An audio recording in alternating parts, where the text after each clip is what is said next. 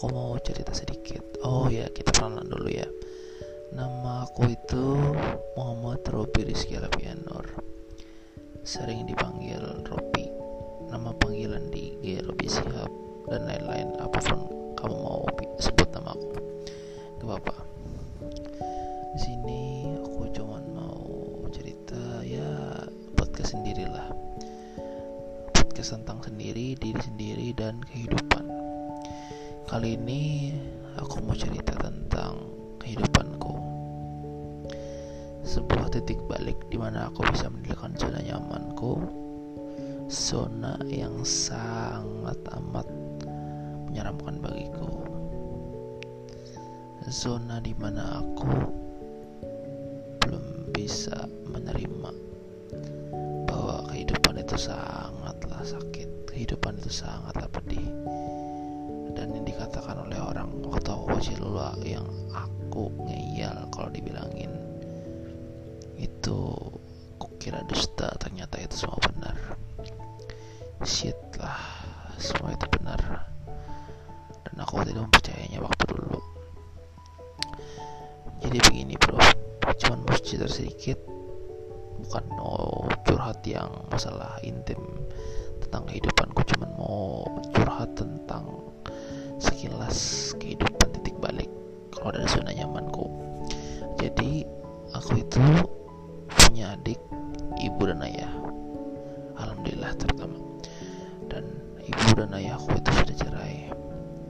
Sekitar 3 4 bulan 3 sampai 5 bulan yang lalu baru aja kejadiannya. Jadi cerainya itu gara-gara eh aku ketahuan selingkuh lagi. Dan itu banyak sekali buktinya. Oke singkat cerita cerailah mereka berdua. Aku tinggal sendirian mem memaksakanku untuk kerja kerja sambil kuliah kuliah sambil kerja sama aja. Dan ibu aku kembali ke kampung halamannya di Banjarbaru Kalimantan Selatan. Sama adikku ikut ibuku juga. Ayahku tinggal di rumahnya aku ngekos orang-orang di luar sana hanya satu tiga empat orang aja yang tahu aku itu sudah menjadi broken home and anak yatim tapi aku tidak pernah cerita tidak mau cerita karena aku tahu kesedihanku tidak perlu bagi yang perlu aku bagi adalah kebahagiaan. Karena kebahagiaan yang kita pancarkan akan akan kembali terpancar ke diri kita sendiri. Dan aku itu percaya terus dalam kurun waktu 3-5 bulan ini aku memahami artinya kehidupan itu lagi. Bagaimana caranya mem memaksimalkan uang yang aku punya. Bagaimana cara aku menghemat uang. Bagaimana cara aku mencintai diri sendiri. Bagaimana cara aku kembali ke fase di mana cintailah seseorang. Karena kau cinta dan jangan pernah kau mengkhianati seseorang. Karena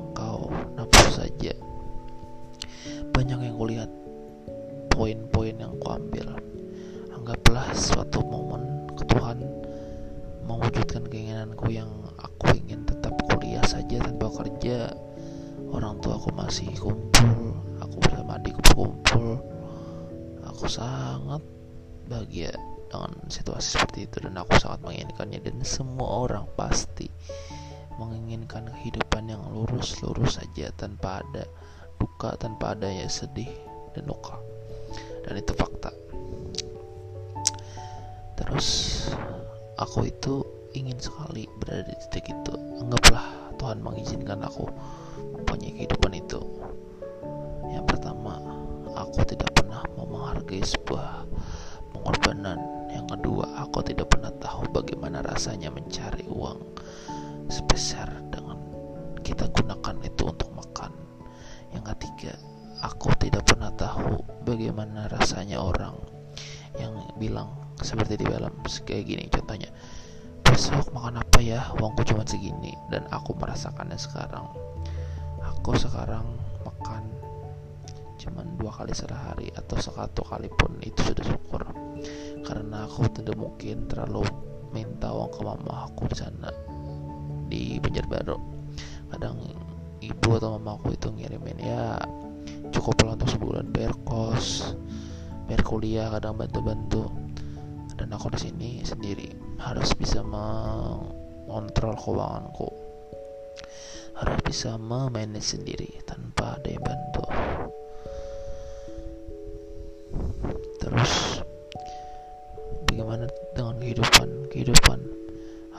mulai menghargai seseorang mulai bisa menerima diriku sendiri mulai mencintai diri sendiri mulai merawat diri sendiri.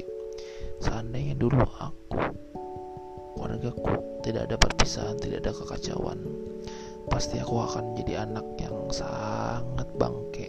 Maaf kasar cuman ini fakta. Aku sudah meriset beberapa temanku yang kehidupannya nyam, nyaman tanpa ada sebuah tanpa ada sebuah kegagalan. Mereka lurus terus saja tanpa ada pertikaian tanpa ya walaupun kita tahu semua itu ada pasti ada ke sebuah kesedihan ataupun sebuah peristiwa dalam hidup. Cuman anggap aku di sini cerita tentang sebuah perceraian atau perpisahan. Aku melihat mereka itu datar bangunnya siang tidurnya larut malam atau subuh atau pagi aku dulu. Kuliah kuliah saja. Malam nongkrong minta uang orang tua. Sekarang aku apa? Itulah yang aku ambil. Sekarang aku jadi bisa menghargai sebuah uang. Menghargai apa artinya pengorbanan? Menghargai setiap manusia yang ada di dunia. Dulu aku adalah orang yang sangat tidak bisa menghargai orang. Sangat sedikit sekali aku menghargai. Dan sampai sekarang di titik sekarang aku bisa menghargai semua orang terutama menghargai dia sendiri menghargai alam binatang menghargai ciptaan Tuhan yang lain-lainnya. Itu sangat banyak sekali andil dalam kebaikanku dalam kebaikan yang membuatku tumbuh. Bukannya niat ingin berbagi kesedihan cuman aku ingin bilang sebuah titik zona zamanku ini sangat bagus sekali melihat sebuah kesedihan. Seandainya Tuhan tidak memberiku ini aku akan menjadi anak yang bangga sekali seperti kataku bilang tadi. Menjadi anak yang sangat uring-uringan tidak benar bersyukur. Sekarang aku bersyukur dengan adanya ini semua. Aku bersyukur dan mencoba menerima bahwa perjalanan hidup itu tidak ada yang mulus. Perjalanan hidup itu naik turun belok kanan dan kiri tidak pernah kita ada di satu titik. Kalaupun kita ada tidak akan lama. Kalaupun seseorang berada di titiknya enaknya terus kita tidak perlu untuk ah kenapa aku tidak seperti itu? No. Yang kita lakukan adalah sekarang itu mensyukuri apa yang Tuhan kita berikan. Kita hidup di dunia saja itu sudah sangat syukur. Apalagi kita sudah diberikan kelimpahan harta kelimpahan seseorang yang mencintai kita kelimpahan rumah kita inginkan apa yang mau kita makan. Jadi pesan yang bisa aku bagikan ya mungkin satu patah dua katanya hargai selagi ada dan bersyukur apa pun itu walaupun kecilnya tidak pernah kita